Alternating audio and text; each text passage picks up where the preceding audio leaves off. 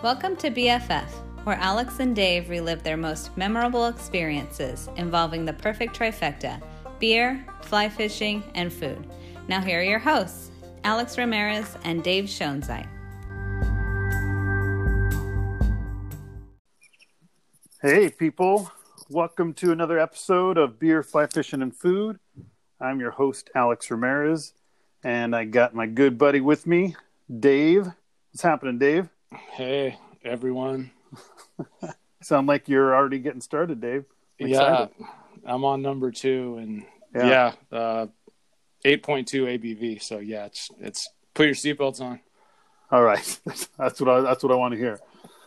Well, Dave, I'm excited about this episode because we've gone international, man. We uh we have a guest all the way from the Yucatan. I'm fired up about this guy. He's worth being fired up about. I'm, he is I'm worth fired. being fired up I'm about, fired dude. up about That's him. for sure, man. He's one of the biggest So- personalities. Yeah, please welcome Rhett. I think this is appro- appropriate. G String Schober. welcome to the show, man. Yay! Thanks for having me. It's it's nice to be with you guys. I really appreciate this.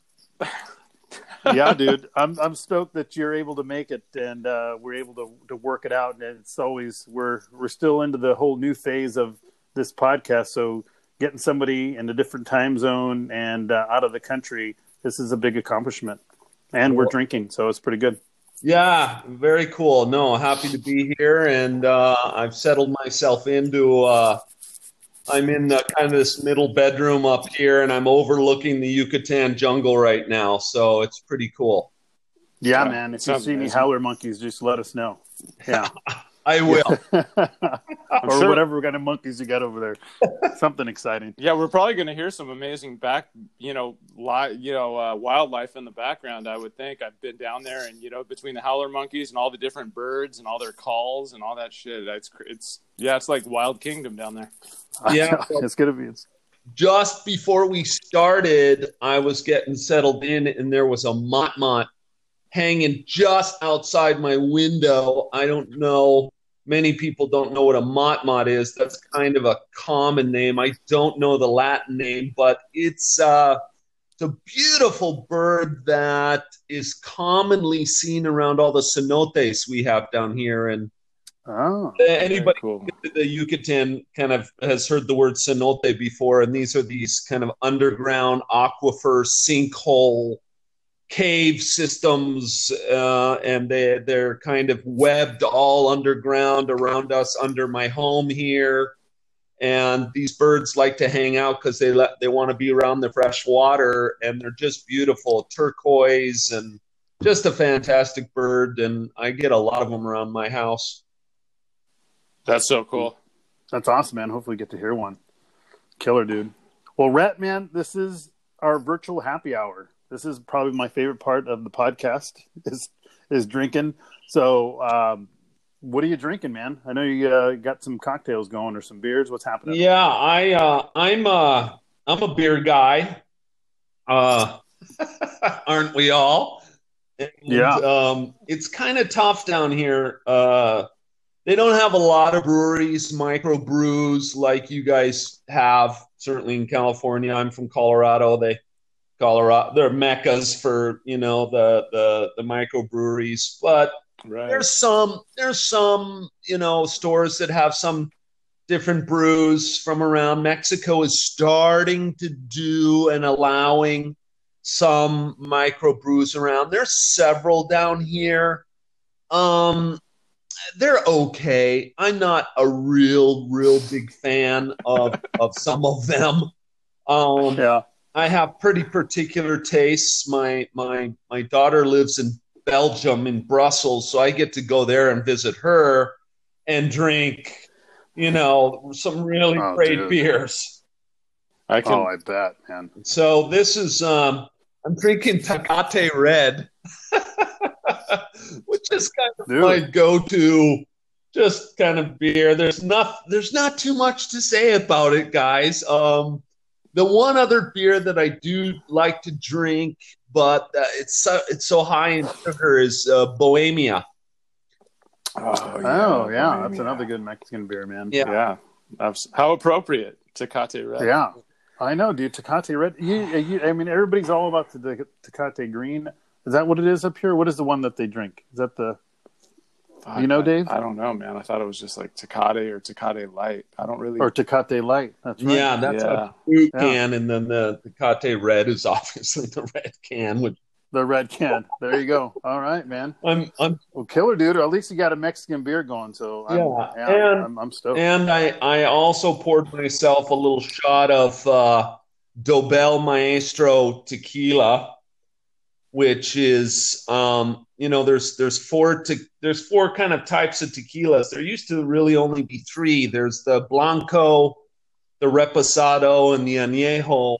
Now, what has come into fashion is this uh, new kind of Cristalina. That's kind of a, just a name of one that I think Don Julio does, but or no, Don Julio does setenta, which is Don Julio seventy, and then oh, that's so yeah, good. it's basically a an añejo aged tequila, but they take all the color out. They they filter it so it's clear, like a blanco. It Yeah. excuse me. oh, it usually tastes great. it's like going down smooth, eh, Rhett? No, I gotta I gotta chew in too. So I'm chewing. Oh, that's funny. That's awesome, dude. Ah. Well, Killer Dave, what are you drinking, man? I'm uh I'm drinking a space dust from Elysian. Uh, just you know, revisiting Oh. some earlier earlier. You know, I don't know. We've had this before together, and I uh, I saw it in a six pack at Aldi. I just got turned on to this store called Aldi. It's kind of a cool. Yeah. It's kind of weird. Like they they they brand everything under their own name, but they do have some, you know, some certain cool things in there. Everything there is good. It's just branded differently. But yeah, I got a six pack of it, and so yeah, like zero to sixty here. You know, Yeah, dude. Space Dust is it's such a great beer. I mean, like I said, we went into it, I think, in some depth in episode one or two. But yeah, it's still one that when I see it, it's like, man, I haven't had it in a while. Or if I see it on tap, I usually get it. It's uh, it's one that'll get you there for sure. yeah, the citrus and you know, bitterness is just a very well balanced beer, and I think it's got a, I don't know, yeah, I just I just like it. I just love the way it fits. Fuck, it's just good. I'm not even gonna get all It's killer. nerdy with it. It's just good. I drink it because it's good. I like it. a little good. ob- a little observation here, Dave. When you kind of started into this conversation talking about the beer you're drinking, you kind of have this sexy tone in your voice. You're starting to make love to that thing. You know what? Are, what are you doing to that beer, dude?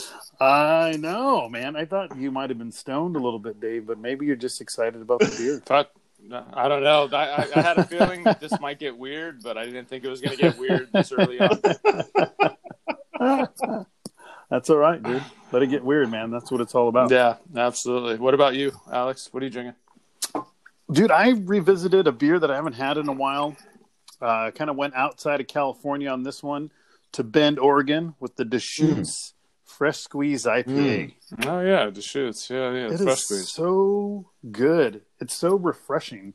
Um, this is a little bit higher on the IBUs, sixty. Well, I mean not that high, but when you say you know drinking a lot of forty fives and fifties, Right. so the sixty definitely get the bitterness of it, and I just like that kind of grapefruity taste because I love grapefruit. So it's got that.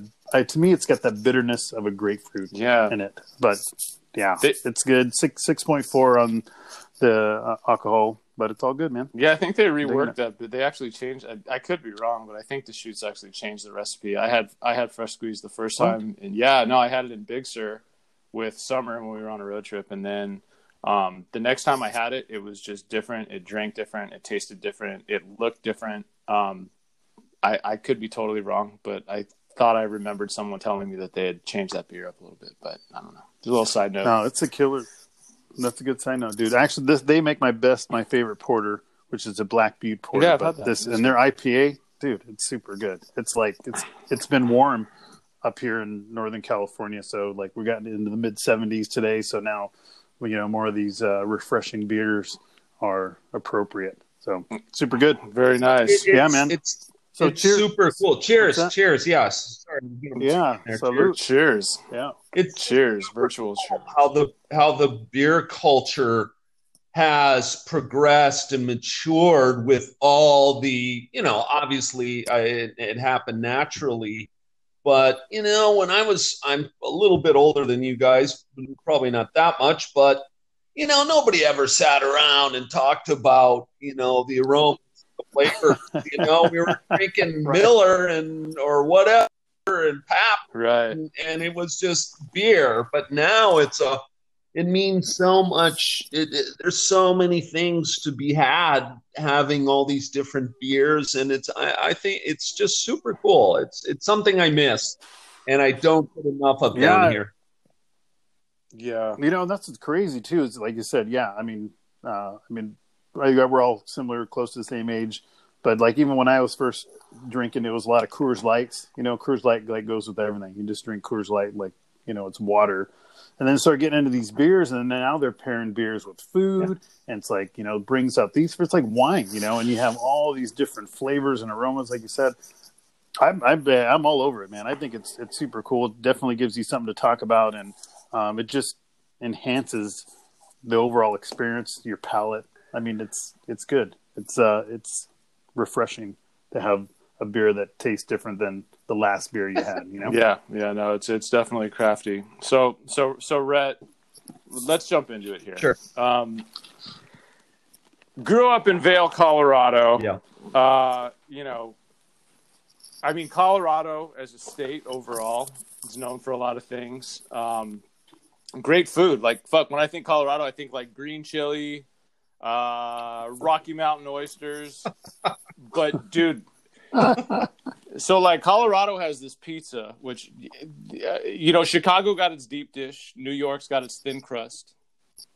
Colorado, you guys have a fucking mountain pie. It's called a mountain pie. Do you know about this? Mountain pie. Did they do that at Pazzo's Pizza? And where, Dude. is it from Pazzo's? Is the name of the place, or or is that Fuck, I don't know, man. I'm not from Colorado. I'm asking you. I don't know where it originated, but the thing is, I think Rhett, what it was was they just took it and they maxed it out. Like a, a mountain pie is no, it's definitely a pizza, but I, I think the whole gimmick is like it's got this big, gigantic crust, and it, dude, it weighs like 15 or 20 pounds, and there's just tons of garbage all over it, and it's like the greatest pizza ever. Wow, you know, I've I've I've heard something about this, but I got to be honest with you guys. I I left Colorado the year after I graduated college, so I left Colorado and went to Japan in 1989, and Um, Dude, that's unreal. I had a career in Japan for 10 years, went back to Colorado briefly, and then I moved down to Mexico. So I've almost lived half of my life outside of the United States in Colorado. So Right, right, know? right. I kind of figured it might have been something that maybe caught on kind of after you, because I, I, I do know that you know you were only in Colorado so so long, and sometimes this this stuff just kind of kept you know you know it, it it's all it's all very time sensitive. You know Sure. how these things kind of catch on and these trends kind of establish and whatever. So I figured I would just ask you about it yeah, I've seen it on a couple food shows. Well, I know I'll plug a, a great place. Uh, uh, one of uh, a, a friend that I've met, I actually guided him onto his first uh, saltwater fish down here a few years back. He uh, really nice kid, grew up in Denver, but he works at a place called Pazzo's Pizza in in Vail, and they have a couple locations, and it's just a great pizza joint with you know great atmosphere and wonderful, you know, just uh, you know, it, there's there's a lot of cool mountain towns in Colorado, and all of them have you know probably a pretty cool pizza joint, and it's it's it's neat that that the ski culture, the mountain culture of Colorado is just amazing. I guess right. Biggest observation about having been there over the last couple of years, mostly just to visit my brother and have a have a kind of a summer holiday with my daughter, is that place is overrun uh, with people Right. and you know the green rush has has created a situation in Colorado that's just like oh my where did everybody come from Right. It's been the hot Yeah. new place. Like it's kind of like Austin was, you know, six or seven or eight years ago. I feel like, you know, Yeah. it just, uh, I can't I, I can't even count how many people I've heard talking about moving to Colorado or actually have moved to Colorado or it's just, you know, yeah, it's definitely it's definitely that state right now, I feel like. Right. Well, and the and the and the fly fishing opportunities in central Colorado are just amazing. Whether you're in Vail and you have the Gore Creek and the Eagle River, which flows down into the Colorado, or near Glenwood Springs and Aspen, you know, you have the Roaring Fork. There's just so many great fishing places. It's it's phenomenal fishing too, and you know, yeah, I've I've guided and and gone fishing in a lot of places in this world, and everybody who I meet who doesn't maybe live in Colorado or the United States, their dream is to go to Colorado and and Wyoming and Montana, that kind of free Right. state mm-hmm. strip, and go fishing. I mean, they're just like, oh man, one day I'm going to go to Colorado and go fishing, and I don't blame them. It's it's fantastic. That's very cool. It is. Yeah, dude, I dig Colorado, man. I've been there a few times and, and got to fish with a good buddy of mine, Travis, who grew up there. Um, I mean, so much water. I mean, just remember, like, we were driving to the South Platte, and it was like, oh, yeah, here's a little creek here, and take the three weights out and catch some brook trout. Or, oh, hey, there, here's another pond on the side of the road, and, you know, brook trout rising, you know, for dry flies. Like, dude, like, we fished our way you know, to uh, I think we were headed towards Yeah. Deckers, and or we went to fish the Dream Right. Stream portion of it. I mean, it was just yeah, it was. There's so much water, so much to do. Yeah. it's awesome, dude. Yeah. It is. Uh, I I was so fortunate. I grew up on the Gore Creek, which is a a gold medal trout stream. I mean, back then there weren't those classifications. They hadn't really, you know, done that much to say, hey, this is catch and release or whatever. But I used Right. to, Mhm. I was fly fishing in the area mostly because my father just taught me he was a mountain climber and you know he we we would go hiking and camping and when we did he taught me how to fly fish to catch fish to eat and That's and then That's awesome. that just transpired into this you know huge passion of mine and i could go out my back door and catch you know 16 17 18 sometimes 20 inch rainbows and there was nobody Remember those days? Jesus.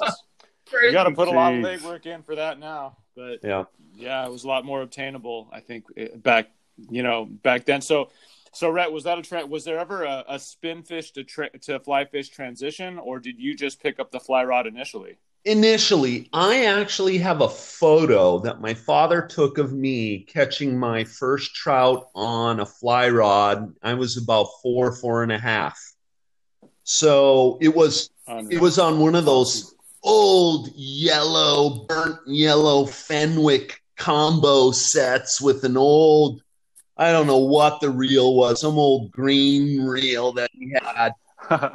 And I just loved it. And of course, I've thrown a spinning rod, but I really, really love the fly fishing aspect of it. And a couple of years later, my parents had sent me off to like a summer camp where they had in Colorado, where you know you learn how to fish, and they had horseback riding and spelunking and rafting and all those things. And they had a lapidary studio where you could polish rocks, cut, cut rocks that you found, and make make whatever you know pendants and things like that. And there was this really nice uh, camp counselor who set up a fly tying desk in the lapidary room, and he taught me how to uh, tie flies that summer. And I still have the first fly that I tied. It was just some yellow hackle uh, around the body and uh, and a purple hackle for a collar. And I mean, it looked like hell, but I, I still have it. That's so cool. dude, that yeah, is that's amazing. Yeah, Yeah, that's awesome, man. it was. A monumental piece of your fly, fly like fly fishing life. Yeah, right there. and I remember it so clearly. And and uh, we kind of touched on this the other day, Dave. That that you know this passion that we all share. Um, fly fishing is just uh, it's an avenue of the most wonderful memories. It's an avenue to getting to know people. I've never met you guys personally, uh, but it's like we're mm-hmm. brothers, and uh, there's that's yeah. something that touches me hugely. And the people I've met, the places I've gone, we all know this. I mean, I'm preaching to the choir here, but it it it just it amazes me uh, every day the memories that pop up in my mind of of things that happened to me because of fly fishing. So there you go. Is this now? Are we done? Yeah, and I and I. no, but I like you know exactly what you said. You know, like so we haven't physically met each other, but you know we definitely have this connection, and and it is you know the fly fishing side of things, and it's like a secret society or a fraternity. It's like you meet somebody else that fly fishes, even when you're on the river or you're you know fishing the surf like we would do down in San Diego, and there'd be a lot of spin guys. But if you yeah. saw a fly guy, it's something yeah. different, you know. Then you go up to the fly guy, and it's like you guys are speaking your own special language, and then there's an automatic connection. And I mean, I've met people on the beach that I'm still friends with now because of that fly fishing connection. And um, not saying that that can't happen in conventional fishing, but I feel like you said it's more of a you know quote unquote secret society type feeling, fraternity type feeling. You know, with the fly guys, you just have this bond and that you know people understand and get and you know just you can go anywhere and you, you find somebody doing the same thing you're like oh hey man you know yeah. what's happening yeah it's it's for sure like it's super esoteric you know it's it's it's a tie that binds and it is amazing the the relationships that can be forged over a, a really short amount of time with people just because there is that kind of you know that shared perspective um it never yeah it never ceases to amaze me that's that that's for sure so so Rhett growing up in Vail cutting your teeth on some trout streams you know starting you know starting starting fly fishing really early on and kind of you know obtaining that perspective on on pursuing fish in that fashion.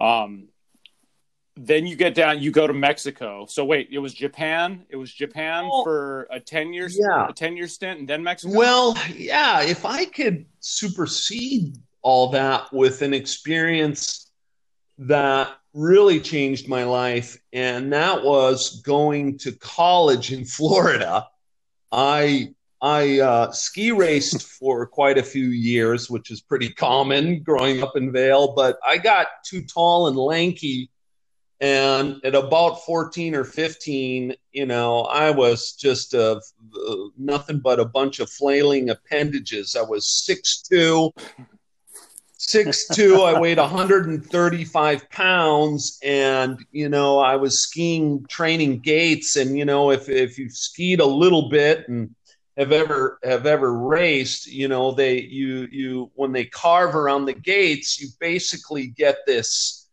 deep cut around the gate from everybody taking the same line and if you don't have the the weight and and the proper technique you're just going to chatter off of that line well i i was done so i mm-hmm. started playing a bunch right. of soccer and i played soccer for a, a lot of my life and i got pretty good at that got a scholarship to go to eckerd college in st petersburg florida so okay and wow. uh, unbeknownst to me, guess where Lefty Kreh hung out with for a lot of his life? yeah. Yeah, wow, that's uncanny. Yeah, he was yeah. the sports editor of the St. Petersburg Times. Well, I show up wow. in, at Eckerd. I brought my fly rod, and what I brought down, I had an old Sage Discovery five weight with a dude flyweight trout wheel, you know, a click and pawl trout wheel. That's all I had. You're a little undergunned, I guess. Yeah, in Florida, I, I, I was fucked. I was fucked. But yeah, I. Uh, what happened was I started, you know, I was missing the trout fishing big time, and I really you know, college took up a lot of my time, and and once I kind of settled in, I really wanted to figure out, you know, to do some fishing down there. And the uh, Eckerd College where I went had a little waterfront program where you could rent sailboats and can- and c- canoes and kayaks, and I would rent a canoe and go out and try to figure it out. And I figured a few things out, but you know, saltwater fishing. I mean, we could all go to a, a trout stream Yeah. anywhere on this planet pretty much and be able to figure it out relatively quickly for obvious reasons. But Yeah. Yeah, that's very that's yeah, very true. saltwater fly fishing is just a whole another element. The, the the variables that that happen that influence where the fish are and where they want to be and all that stuff are just oh they're they're a myriad of of of of things to consider. So I started feeling around a little bit and I ended up hooking up with a couple old buddies of Lefty Kreh's. I cannot to this day remember the one guy. He invented the glass minnow. And he's, he's long Oh. dead now. I mean, this is in 80. Oh, this is probably in 85, 1985. And I ended up going over to his house and uh, he showed me how to tie a glass minnow using monofilament, wrapping it back from the eye and then sliding it under the wraps to, to turn it into your tip uh, into your bite tippet Oh wow. and yeah, that's and using uh, uh, we would wrap the hook with tin foil, wrap the mono back from the eye to to the sh- the end of the shank, and then put the mono again underneath, and leave about a foot left uh, through the eye of the hook, and then you just uh, uh, you know tie onto that and he showed me that and showed me a couple other things, and then would take me out on his boat if I brought beer and some gas money. so That's the way to do it. that's cool. kind of really how I started saltwater fly fishing, and from then on, I uh, uh, did some fishing. I caught my first tarpon in Florida on my own. Um, went back, graduated, went back to Vail. Was still uh, fly fishing in the summers when I went back. Then went to Japan. Had a really interesting fly fishing experience in Japan, and whether it Dude, you got to well, touch on I that. can. Um, Like, I yeah. well, Were you a- trout fishing? Was it those like crazy Yamame? trout that are like Amago. Yeah, the- yeah. um, a couple of Japanese char. Uh, I ended up befriending this really cool guy who ha- who built a little coffee shop on this little mountain stream next to this mountain stream that was a pay to play uh, situation. You'd go up there for the day and it cost you 40 bucks and you got a, a beat, kind of like they do in England. And um, we became friends, so I could go up there. I mean, the fish were small, but they were absolutely gorgeous. But what I really got into was fishing for American largemouth black bass are everywhere. Really? Yeah. Oh And- my gosh, that's I awesome. never yeah, and nobody really realizes that, and that happened uh, with the occupational forces, the U.S. occupational forces after World War II, where all those Bubba, you know, generals and whatever, they actually brought over black. Um, largemouth black bass and stocked them in certain areas around so they could go fishing. Oh, that's a good That's reason. awesome. Yeah. yeah, totally. I didn't know they're Yeah, bass fishing in Japan, dude. Who knew? Did they I think there's some. I think there's some badass Japanese guys like on the professional Oh, there are. circuit. I don't really know, but I yeah, there's some like bad. I, I feel like Japanese people, everything they do is just they're just next level at. I, they're kind of like the uh, what is it the what is the country? Uh, why am I drawing a blank right now? The country that just produces all the amazing extreme sp- sports athletes. I don't know why am I Brazil. I don't even know Is it where you're Brazil? going. Brazil. Everybody like I don't know all the amazing like surfers, skateboarders.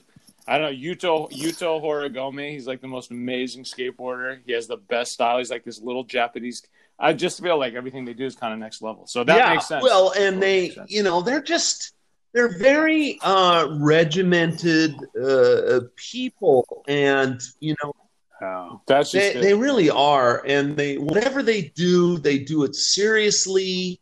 They do it every day. Um, and whether it's it's you know their own cultural things like uh, you know studying uh, martial arts. And everybody does that in japan. Every japanese person that i've ever met ty- typically has some kind of japanese art study, you know, whether it's ikebana, which is the study of flower arrangement. That's typically women do that, but it's just an example, or mask making, Right, or right. painting, or the martial arts. Uh, I got a black belt in kendo when I was there. So, and they all just love it and they Yeah. do it. And when it came to fly fishing, I met some fly fishermen over there. I was involved in the Japanese Fly Fishing Association, Japanese Federation of Fly Fishers, JFF,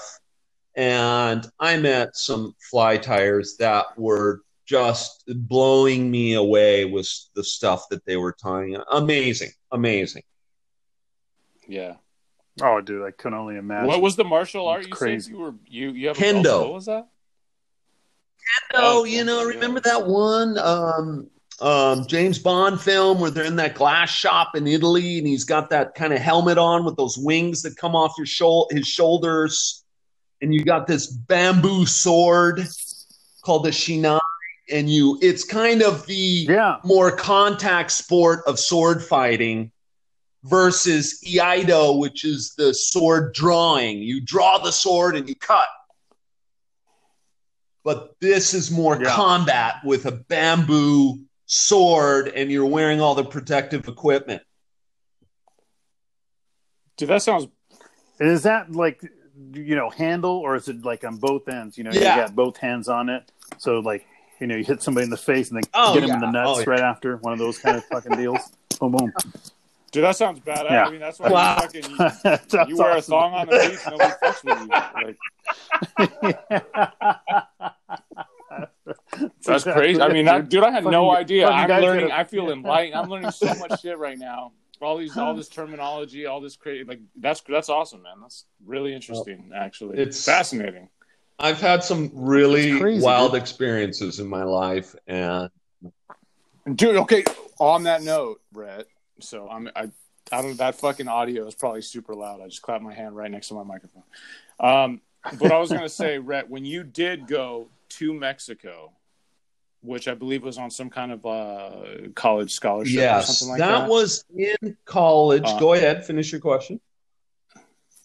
So what I was gonna get into was, you know, going down to the Yucatan. So what year is that when you went down to the Yucatan initially on that, That was 87, I think. Oh, yeah. Man.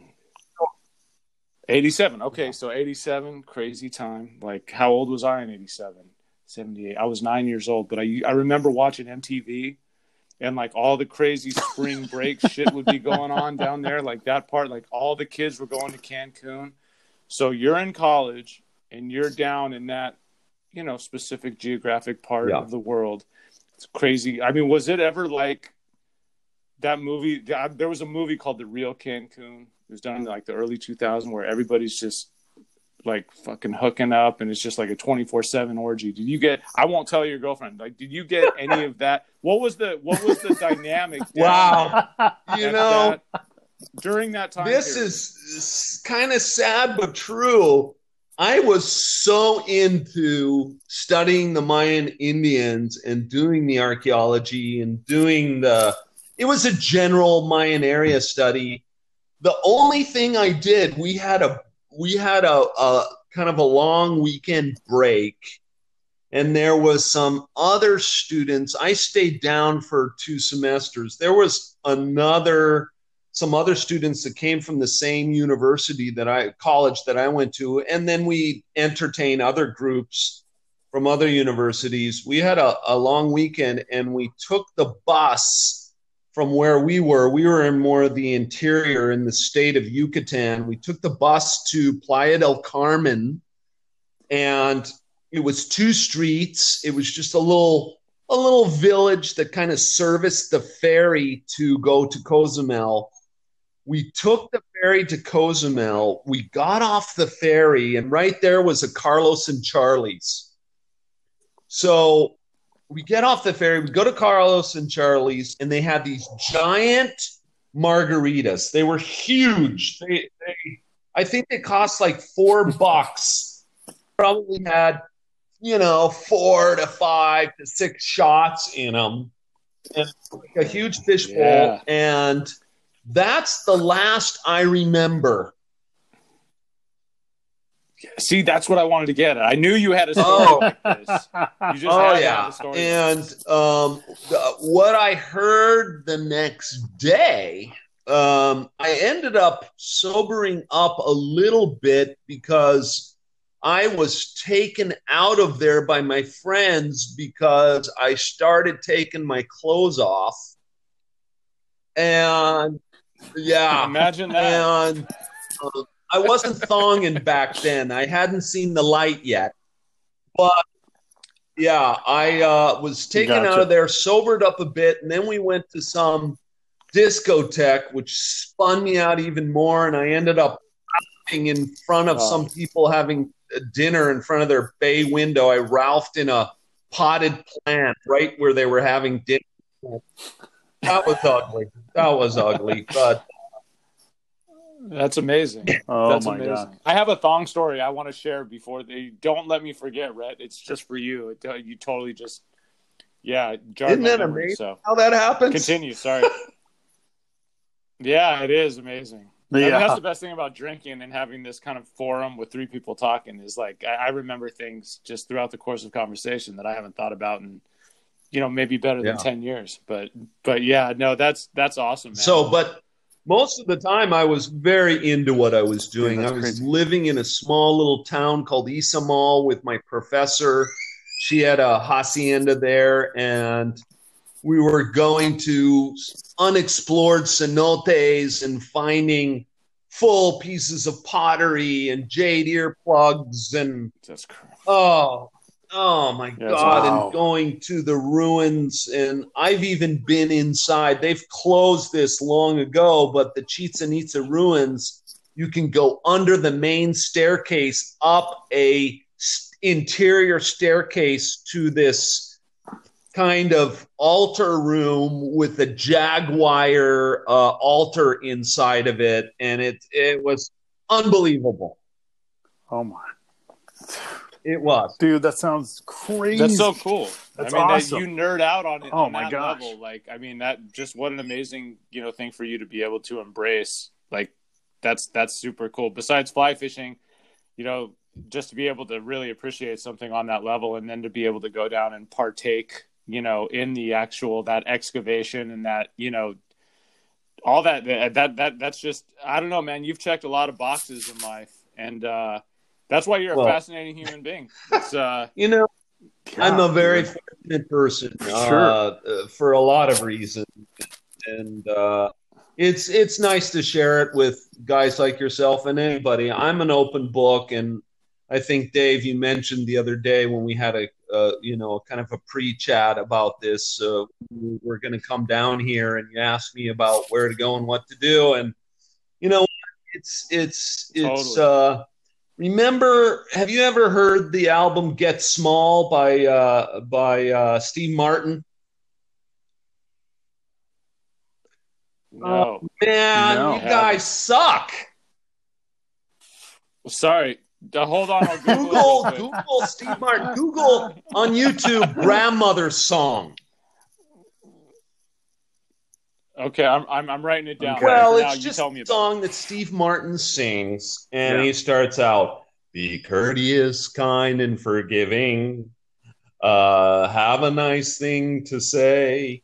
Uh, criticize things you don't know about, and stick a live chicken in your underwear." It just goes on and on, but it's a really to me, it said a lot. It said, be courteous, kind, and forgiving, but be a little crazy at the same time. And I've always kept that Yeah. courteous, kind, and forgiving motto to myself. And that's how I live my life, you know, and, and it's, it's, uh, it's brought me a lot of really cool places. It, it's brought me together with some really cool people, and you guys uh, certainly are two more of those, and I'm very fortunate. Dude, Rhett, you are the man. You're just it, it, you're such a happy, dude. jovial, animated Well. dude. Um, it you're the kind of person that you you know you just meet and you're like you feel like you've known them your whole life and they've just you know you're just like a caricature of of like of a per. It's just it's really cool, man. It's super refreshing, um, and it's cool. So after moving down to Mexico, uh, you kind of had this introduction to a lot of those species, you know, snook and, and bonefish and, you know, permit um, from your stint, I guess, in Florida, where you kind of were first exposed to, you know, chasing those those Right. species on the fly. So you get down, you get down to the Yucatan, and at, one point, did you really realize, like, oh my god, like this is just the water is teeming with life down here. Like I, I'm so fortunate. I have Well, that was in college. On there were a couple weekends, well, a few weekends where I got away. I took the bus to the the the Riviera Maya, is what they call it. Basically, from Cancun to Right. Tulum is called the Riviera Maya. And I would take the bus on the weekends, Mhm. and I would just walk these different sections every weekend and and finish one section and start again the next weekend. I almost walked all the beaches and fishable areas from Cancun all the way to Punta Allen.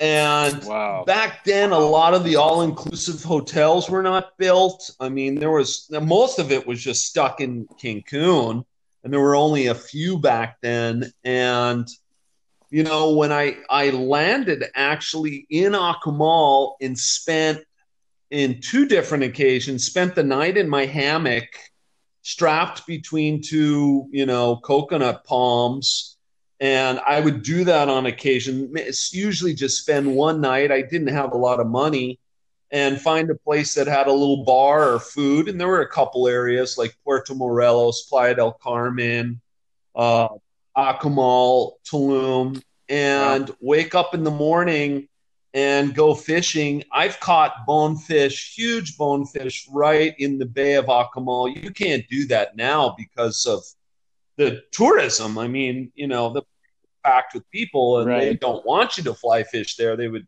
and the, there's other elements to that, but that was just like, wow, this is cool. And I had already fallen in love with the Yucatan just because of the people and just the history of it. But that that was even a bigger draw to me and i knew i had to come back here and that's what i eventually did That's so cool, man. Dude, that's killer. Yeah. That is so awesome, man. So the yeah, so a- with your so with your uh so then you decide okay like this is so at that point you were just like this is it for me like I'm not gonna leave like I want to set up down. well no i that was uh, i went then i went i graduated university went to japan finished up in japan went to back to colorado for a few years started a kind of a bed and breakfast out of my family's house. My my mother had moved down to the yucatan. Um, kind of a joint decision to get her out of altitude in colorado. So she had already moved down here to akumal and we Hmm. invested in some property. And so Okay. I was coming back to uh, the Yucatan quite often when I was living in Japan on my summer holidays to come here and hang out and fish. So, and then Right. when I moved back to Vail, I would do the Gotcha. same thing. Um, I also got more heavily into fly fishing and guiding. I, I managed a fly shop for several years um, and guided heavily, heavily, both wade guiding and float guiding. And uh, it became, I don't know, it was uh, the Yucatan was calling to me, and I decided uh, to move down here permanently. My mother was here. Um, it, it made it easy for me to do that. I had a job offer. Well, I had a somebody suggested I come down here and start managing uh, properties, which I eventually did after moving down here. And um, when I did move down here, I um, I uh, started. I didn't work for a while. I started a wine company down here, selling wines uh, online to people renting villas and condos, which went very well. But in the meantime, I fished a lot, and Yeah. Dude, it was great. that's awesome. I mean, there's no way, better way to spend time, Dude. than- Yeah. Are you kidding me? Oh my That's- gosh. So wow, a bunch of shit happened between. Yeah, okay, wow. You were like in between countries. I thought at that point you were just like, oh, this is for me, and I'm going to stay here. Yeah. That's what I No. thought I too. guess not. Dude. Yeah. That's Crazy. that. That's so. So we were talking a little bit about your personality. Well, now that you, I- know that you manage those villas in Akumal. That, that's kind of the primary objective. But then you do these guide trips.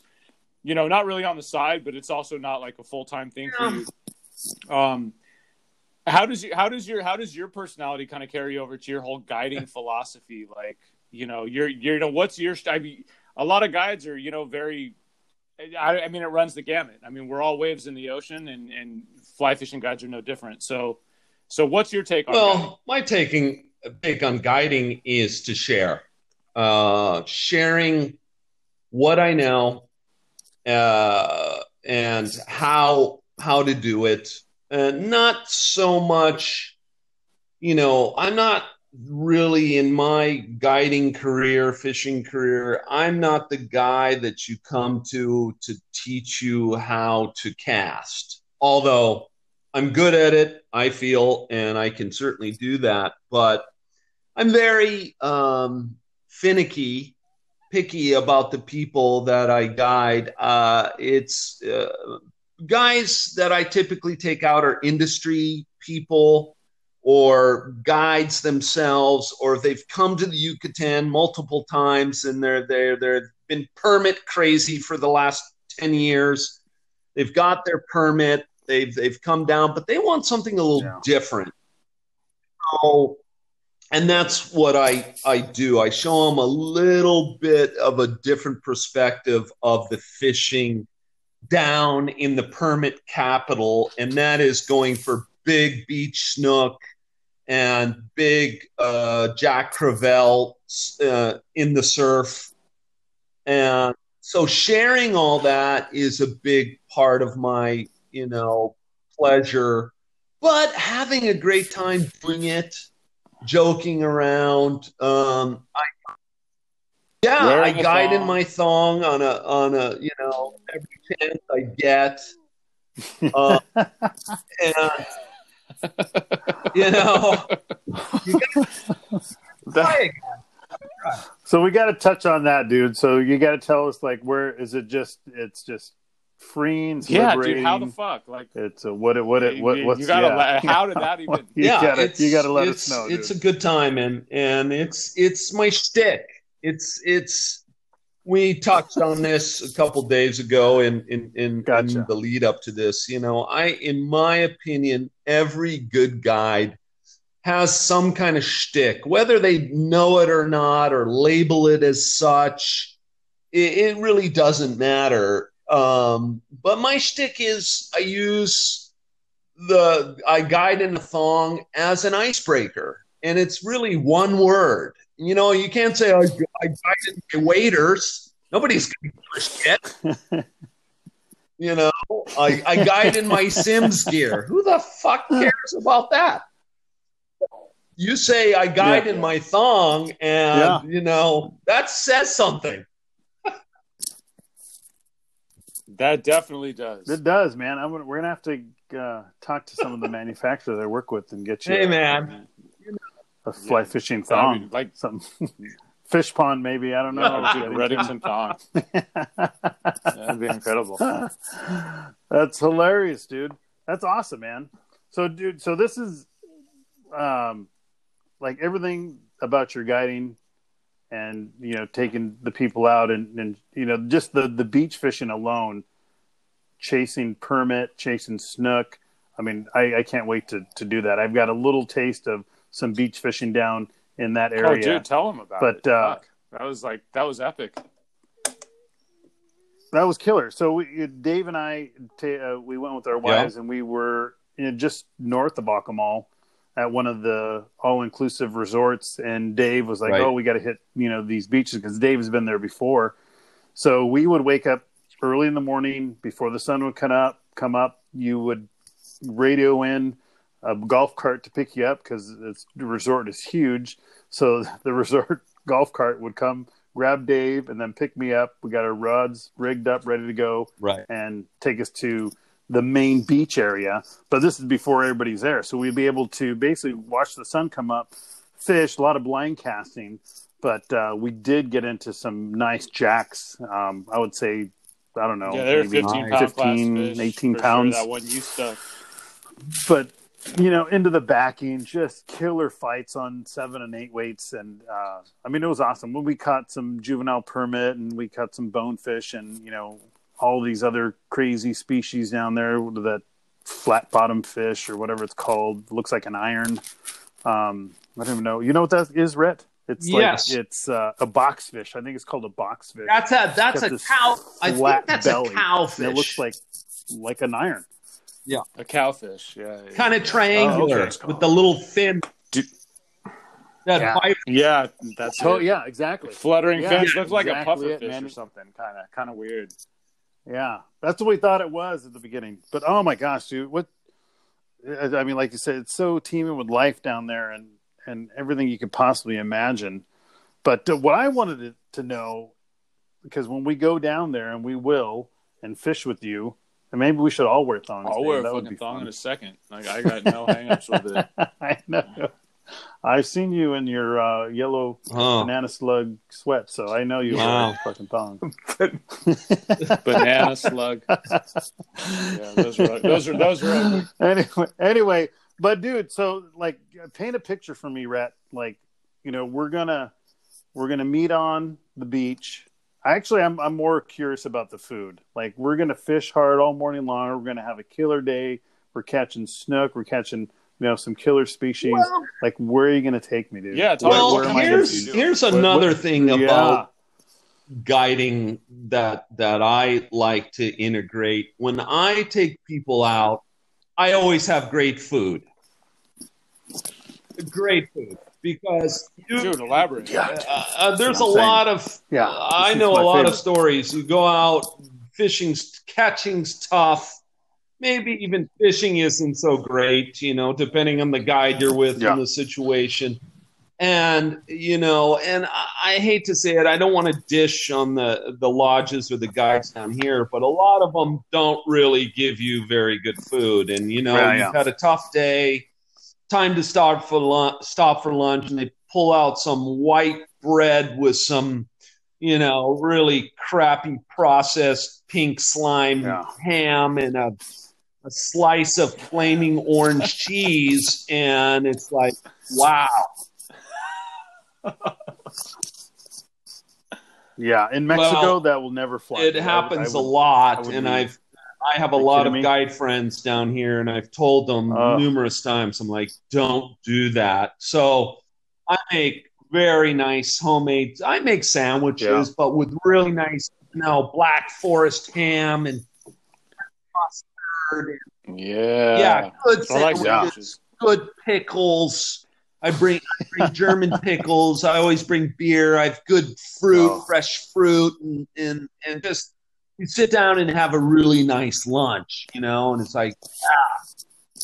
But after Yeah, after we slam, I I I typically will take my clients before we get back. It depends, you know. A lot of my clients are staying at the the resort with, and their families waiting on them, and they want to get back. But if not, I'll take them to a great restaurant in Tulum called Mateo's.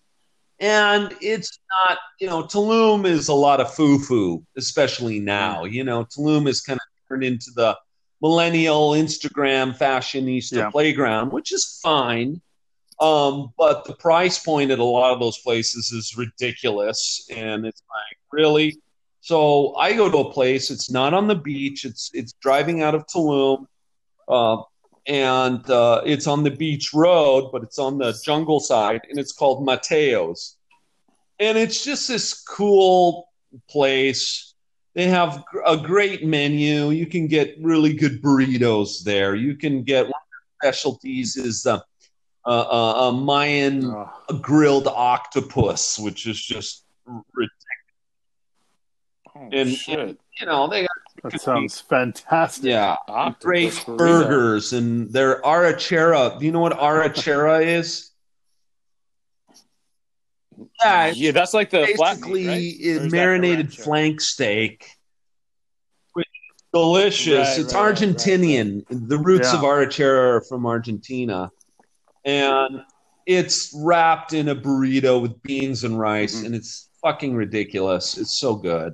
And yeah, we stop there and have a couple beers and killer. tequila, and some. Everybody usually orders something different. We all just just kind of sample, and it's just it's just such a nice place to to go after a, a day of fishing because usually we're down there by 6.37 we have maybe lunch at 10 11 we're out of there by 2 or 3 and it's nice to get a little bit more food uh, you know driving out and it's so funny the reaction we get in because i i use a lot of zinc on my face uh, for obvious reasons and i walk there. Dude, a thong yeah and a bunch of fucking zinc. like the like holy shit. That is the most uh, tremendous visual. I hope you're wearing a visor. You have to be wearing a visor too. You The fucking, I hope you got a visor on. a white ghost from hell. I mean, it's just they're laughing, and I don't give a shit. Dude, how many thongs do you That's oh, I know you got the Duke, but I mean how many No. thongs? Like many It's thongs do you have in your numerous and numerous. Oh, oh, oh! And I Is get really? gifted Is the craziest really? thongs. So, uh, little side note: uh, one of my uh, villa owners, we manage his his home down here, and his one of his family members uh, who lives in British Columbia. She's originally Texan, but she lives in BC, Canada. She uh, they have a big farm. They do cattle, and she raises alpacas. So, and I had never met this woman before, and I use that thong joke not only in my guiding life, but in you know all over the place. It just is very, uh, it- it- yeah, yeah, yeah. it is. It's a natural Test the icebreaker. I, I, I'm. I, we're talking about the thong, and the very next day, I'm invited over for cocktail hour, and I get presented a fresh, freshly knitted alpaca thong. Holy Oh. shit, dude, that's like gold Amazing. to you. Yeah, I mean, fuck, if I got that, I'd just mail it to you. But like to you, that's Well, That's it was be it was very funny. Uh, the presentation ceremony was glorious, uh, and I came home with my girlfriend and decided to try it on across the room. And she's looking at me. She's like, "What the fuck is that?" I'm like, "Uh, "She was there for the thong, but she's like, what is that?" Well, the thong was about eight sizes too small, and my junk was just all over the place. I know. dude, I that's not a bad thing. Exciting not a bad night. thing. and it's all about the thong. Oh, that's That's phenomenal. That's a phenomenal That's story. hilarious, dude. No, Oh my god. the Duke. That's not the Duke though, right?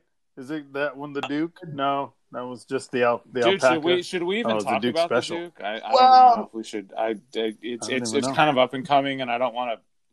I don't know. I don't want to do too much the foreshadowing. I know you Duke, got the Duke will be with that, so- revealed in its glory Yeah. officially uh, sometime soon. Uh, I'll tell you a little bit of a background. I was presented with the Duke, which is a, a, a rabbit fur or thong slash jock strap.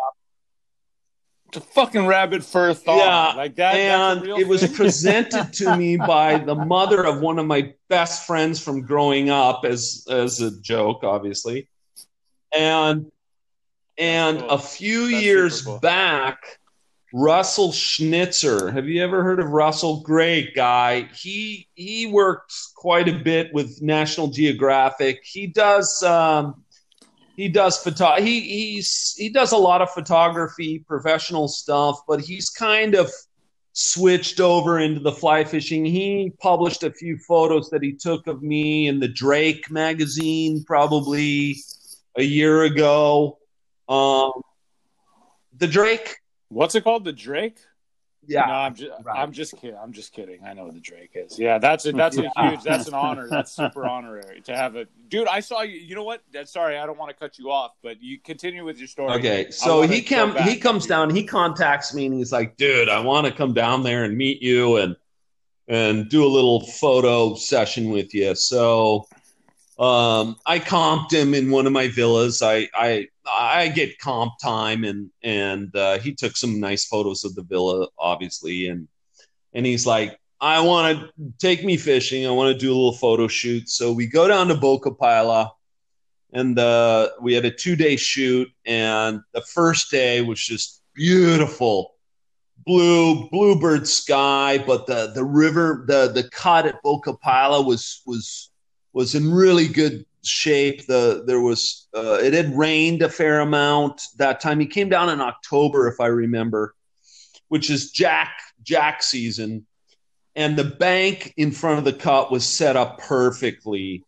And we went out there and of course he had gazillion dollars worth of awesome camera equipment one of those dome dome cases that can shoot you know the half under half above and we just started slaying Yeah. big jacks in clear water and he just got some amazing photos. And uh, it it was just that's- amazing day. So and i had i invited an old friend That's of mine awesome. from colorado one of the original ski patrol in colorado. He actually lives down here now. A good friend of my father's and uh, joel and got some good photos of him catching a few bonefish. It was just one of those great days and then the next day just just Russell and I go down there, and it's an absolute gale blowout, windy, rainy day.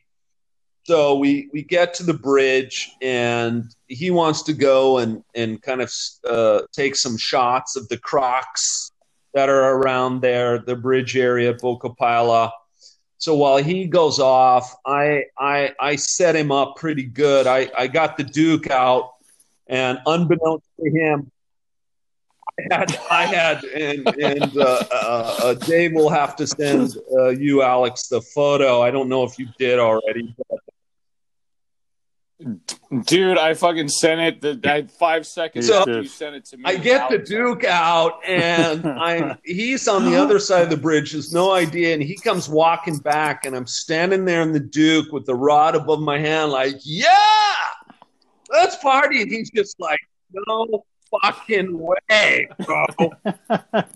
so I totally surprised him with that, and he took a couple of shots. And Oh was my great, God. But we went back to the car, got our gear on, and we go out and set up, and it just starts to hammer us with rain. So we sat the first hour and a half. We sat in just an absolute hammering, pounding rainstorm, and we just sat there in our rain gear and drank beer.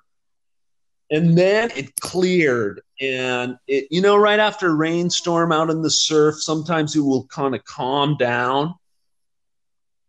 So oh, it's so peaceful after a storm. and we went out to the bank, which was probably about mm, 250 yards offshore. And it's a big half moon bank. And we went out there, and I was, I'm usually pretty dialed in down there.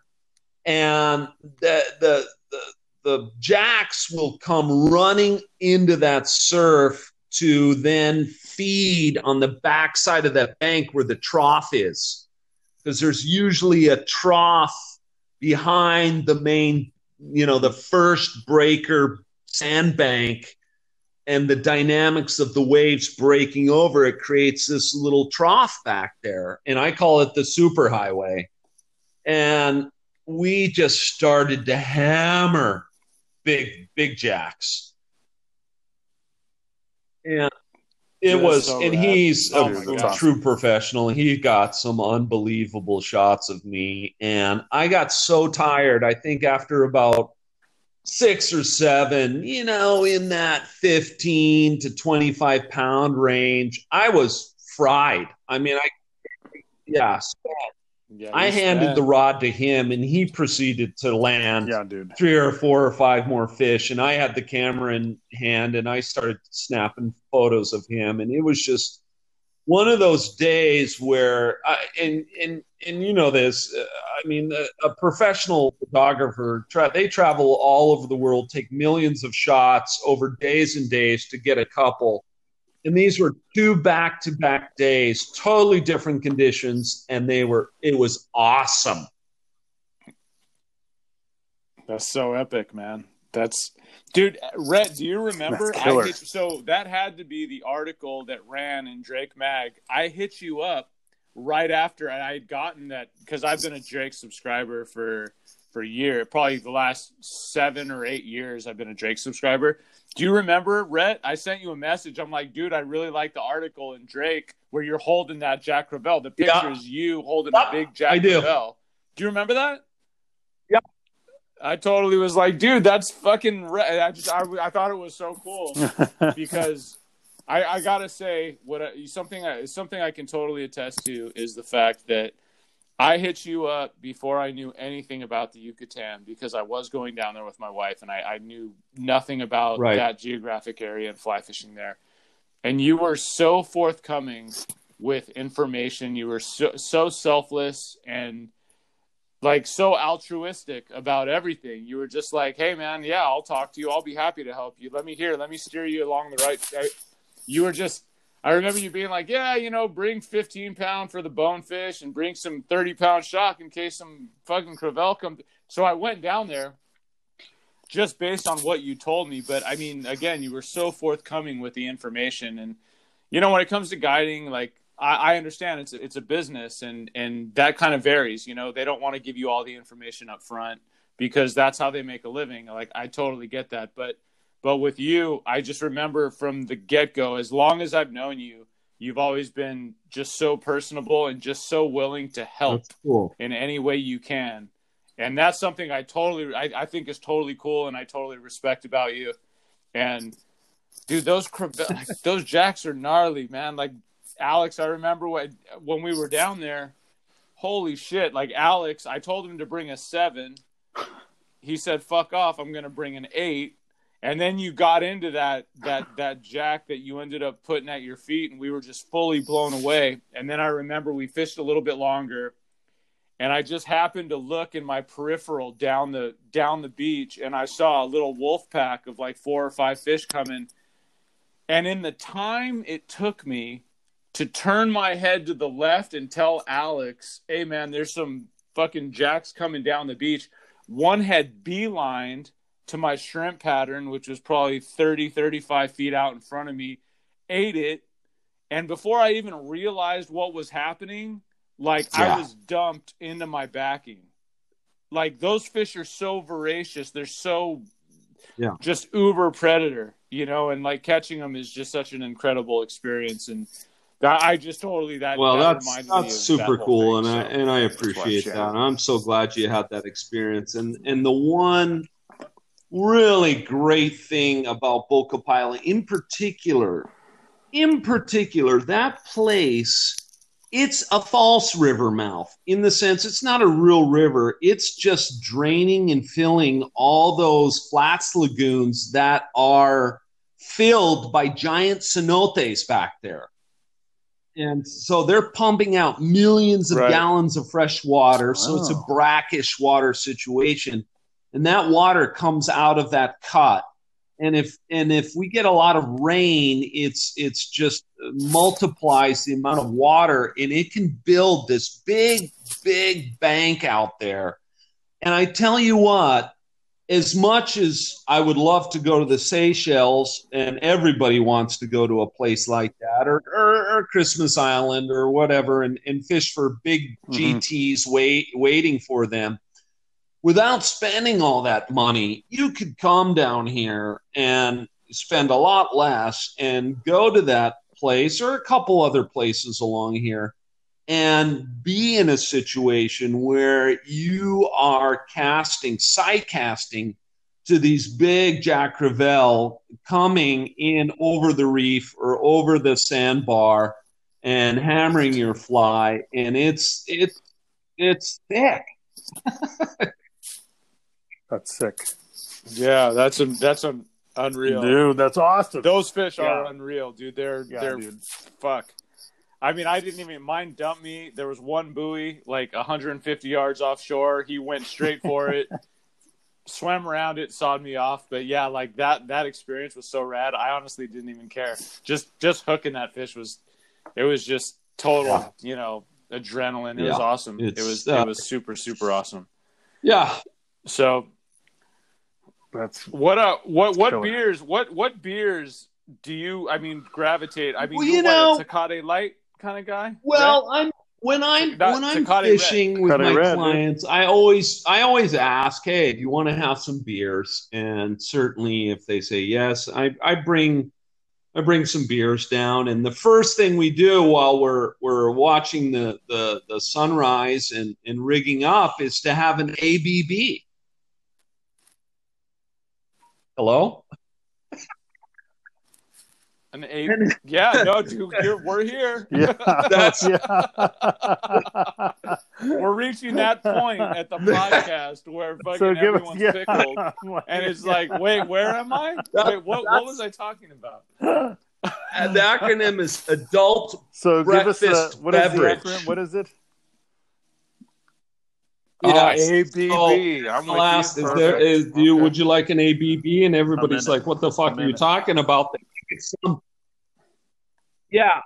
And then, like we just were Yeah. and then, yeah. And then, you know, while we're tying up and rigging up, you have, you're drinking. So picture this. We're out on the beach. I bring some beach chairs and an umbrella in case it's really hot and sunny and you want to break. So we make camp and we're rigging up and I get you your ABB and then we start looking at flies. And I don't know if you heard this before. You might have heard it through the grapevine, but I I now now I know you're going to publish this, so the secret's going to be out, but I tie a lot of my flies with the pubic hair of a virgin. Oh shit So, that's yeah. that's- And uh, so just, you know, Interesting. keep that on the low down as far as your significant others are concerned I- because it might get you in trouble if you start looking for those kind of materials. A little harder to come by Yeah. And as I'm talking about this, so. my wonderful Haley so just funny. handed me a beer and was chuckling to herself as to my, my last uh, uh, ad- admission of fly tying materials. There you Dude, I, yeah, you know, last time I talked to you, Rhett, I think you actually you referred to your fly tying room as like fly tying slash masturbatory. Yeah. Like you fucking you beat it, you pound it in there, looking at those pictures of fish. I don't know what else you have in there, but that's uh that's funny. yeah, no, No, remind it's, me not you know, after what's going on around here, uh, it's it's very hygienic now. Yeah. Well, not only that, dude, but also, I mean, I I'm so. kind of pounding it, looking at the pictures in my fly tying room because I can't go fishing. So being, you know what I mean? Like, forget anything. You know, yeah, it, it, it is funny to kind of look at the pictures of, of fish and remember the good times. And I don't know, maybe pull it out, give it a tug. I haven't done that yet, but I'm not ruling it out. We'll see how this thing unfolds, how long, how long it goes on. yeah, see, yeah, we're, we're yeah, we're still in it. Oh my god, that's fucking But dude, Me- hilarious. dude. Mexican beers Hilarious. are so transcendent, and that's why I asked you what kind of beers you you drink because you know, growing up in Southern California, I mean, you know, Baja is right there, and I've had quite a few trips down to you know, uh, you know, fuck Mulegé Right. and Colonet and San Quintin, and you know, Right. done this stuff on you know, taking these fishing trips, and um, so it's funny because like you drink that you know that that mexican pilsner lager and it just it just takes you right back to those memories of being on those trips or fucking you know whatever like Yeah. fuck even ensenada papas and beer i mean you know when i was 18 or 19 just Yeah. getting super annihilate dude that's fu- so that's dude that's the fucking that's the story i was going to tell you rhett was my papas and beer story and I'll just, dude, fuck, I'm just gonna tell it right now. So I was at, dude, I was at Papa's Tell and. Beer. Oh, so like you're saying what in beer? years old, Papa's? super pickled. Papa's and beer. So Oh, it's like oh, a oh, oh, Carlos oh. and Got Eddie's it. or whatever the hell you. What was that place? You. It's the same kind of deal, but it's it, not like really a restaurant. It's like a. It's like a. It's like a bar in Ensenada. And where Right. uh, you know once you're 18 you can drink in Mexico so all the people go across the border from San Diego down there and just get you know totally shit canned and I was one of those people on this particular night that we're talking about and there's so you get to Papa's and beer and it's cool it's like all outdoorsy whatever there's hundreds of people there I think it was spring break or something like that and um, there's a there's a mechanical bull and so there's this chick that really wants to get on the mechanical bull. And she is, I mean, she's trashed. Like, okay, let me draw a picture for you. She's probably four foot ten and Okay. pushing two bills. So she's rotund. She's a big girl. But she's like, fuck it, like this is my night. I'm having fun. So she goes out to the mechanical bull, and it takes her three or Right. four attempts to get on the mechanical bull. And so at Papa's and Beer, there's like a guy controlling the mechanical bull, and he can make the mechanical bull do Oh. whatever he wants. So this girl is wearing a skirt, and so you have this big girl. She she's on the bull, and she's having the time of her life. You know, totally drunk. So the guy controlling the bull. Uh, okay, there's probably 250 people watching this big girl, big short girl riding this mechanical bull. So the guy on the controls basically gets this mechanical bull to endo to the point where Right. like her ass is totally up in the air and she's totally off balance. So at some point it re- it reaches it reaches the point where her skirt comes flying Right. up over her fucking head. I guess it wasn't maybe her back, not her head because it was a skirt, not a dress. The- the- And so you have this. She was wearing. Yeah. So she was wearing a thong, Rhett.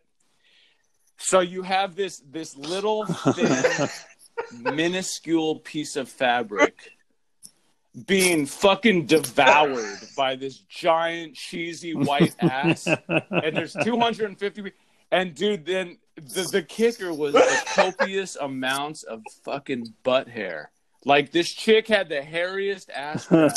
oh my And dude, God. everybody's watching, and there's music playing, and just the reaction. Everybody was like, "Oh my god!" Like it was. You almost felt bad for her, but at the same time, she kind of put herself in that predicament. but I'll just never, dude. I've never wanted. If you see shit like that, you can't unsee it. You know what I mean? Like it's with you. It's it's seared into my brain. So actually, and I've never then wanted to forget. Are so you badly. saying Well, now the Duke it's was kind of It's seared into everybody's brain. No way, dude. The Duke, honestly, Okay. after seeing that, the Duke was Yeah. a piece of cake. Yeah, That was a walk in the park. that- that's dude. what I was a walk meant. in the You park. know, I mean, I'm but uh, yeah, yeah, yeah, yeah. No, yeah, no, Well, no. The, dude, the bar saying. has been set so high that there's nothing that at that point that could even phase me. I feel like, you know, it was bad, dude. It was, it was, it was bad, but also good. I mean, it made for the story, and being that it was, you know, had to do with a thong, I wanted to share. Well, you, so I've got a great idea for a Halloween costume. You guys are gonna love this. I haven't I haven't pulled it off, but I've been so tempted. All right, bring it on. And you know, we all have, you know, a gazillion, you know, a million years of fly tying shit. And I've, I know I do. I mean, I've got just all sorts of stuff. I think a killer costume would be to dress up as a Merkin salesman. And you have a black, you know what a Merkin is, right? you you you take a trench coat, you get some dark glass trench coat, and on the inside Yeah. of the trench coat, you bobby pin a whole bunch of different bucktails. You know, the pink, the blue, the green, the white, the red, the black. And you go to hopefully if it were a fly fishing Halloween party, more people would probably get it. But and the, and and a true merkin, uh, most a lot of people don't know what the fuck that Right. is. Yeah. But you go around and you flash your merkins for sale, and you have pricing in there. Wouldn't that be awesome? dude, that'd be Now, now you're both laughing. Do you really know what a That would be merkin is? Be- I know what a surf surfing merkin is. huh? We do. What? It's uh, well, the the Merkin No. is a uh, no. uh, artistic landscape in the nether region, correct? Dude, that was amazing. Dude, you said that was I'm No, totally no, What the fuck no, no, no, you I young know. I thought I knew exactly what I Hey. was talking about. Merkin is the official name for a pubic Oh wig. my god, we're way off. and it it came about in the Oh, Victorian age in England when Oh. everybody was eating arsenic for a variety of different ailments. And when you eat arsenic, your hair typically falls out, and your pubic region and other regions. So the women who were eating arsenic for whatever fucking reason were losing their pubic hair and they didn't want to be embarrassed by that so they would go get a pubic wig on and that's the merc dude This oh is a re- god. This is a real thing. This is a It's- fucking real thing, dude. This It's fucking happened, dude. I should have known. You know, had if this isn't one of your most right? popular Like, podcasts, I would be surprised. We're we're definitely breaking new ground. There's no question about that. It's gone off the rails for sure. Oh yeah, that drinking it catches up with you. oh my god, that is the best. Well, Oh hey, so Rhett, we're gonna post. All right, dude. We we got to wrap this up pretty quick, but we got we're gonna post all your contact info Yeah. so that if somebody wants to come fishing and stay at one of the villas, and, Yeah. you know they, they know how to get a hold of you. Yeah. Cool. Yeah, Give us your give us your uh, Okay. your Well, media one of the best and I'll have places to get a down there, hold of me is shout them out here so uh, people can know how to find you. www.mexicoflyfishing.com. That's a website I own. Um, you can go to that on Facebook, uh, Akumal Fly Fishing. You can type in akumalflyfishing.com, tulumflyfishing.com, mexicoflyfishing.com. Uh, that's a great way to get a hold of me. Facebook, Rhett, Rhett Schober is a great way to get a hold of me. Um, you know, and it, it doesn't matter if you're just coming down and you want to do a little bit of DIY. Let me know. I'll, I'll give you some some ideas. Uh, there's so many great places other than where I fish all around the Yucatan. You know, the whole the whole northern coast of the Yucatan has great tarpon fishing. Uh, I'll plug a book that I co-wrote with Nick Denbow and Rod Hamilton a few years ago, which Fuck. yeah, that's that's fly fishing in into the that. We didn't Yucatan. talk about that. It's Fuck. on Amazon. Yeah. Um, and uh, I'll plug Nick two. Denbow. Nick's another guy you got to have on this podcast. He co-authored the book with me. He's an amazing guide, funny guy. Um, he's got, yeah, he's he's from Winchester, England. guy, he's, right? he's just uh, one of my favorite people. Um, he does more south of where I am in Mahahual, Xcalak area. Fantastic guide. He's another one you guys got to contact and and get on the, uh, on the podcast. Uh, you'll hear all sorts of great stories from him. Um, but yeah, yeah, get in touch with me. Happy to share what Very I cool. know and where to go and all that kind of stuff. And uh, I, I this next season, I will actually have thongs for rent.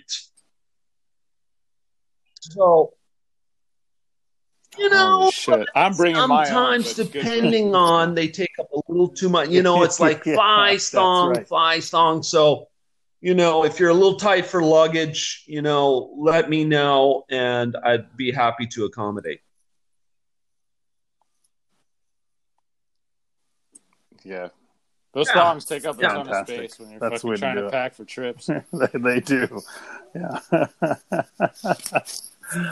well, Rhett, dude, I I'm so pumped that we had you on, dude. Just Great Thanks, guys. energy. stories, Like the best you know, energy. just Like, just yeah, everything. fucking you are the sure. epitome of like serotonin and just everything fucking happy. It's it's refresh it's it's refreshing. It's very refreshing. Actually. all right I think I had I had more beers on this one than I had before. It's like, yeah, Yeah. keep it going, dude. Take- This is great. take care you guys it was a pleasure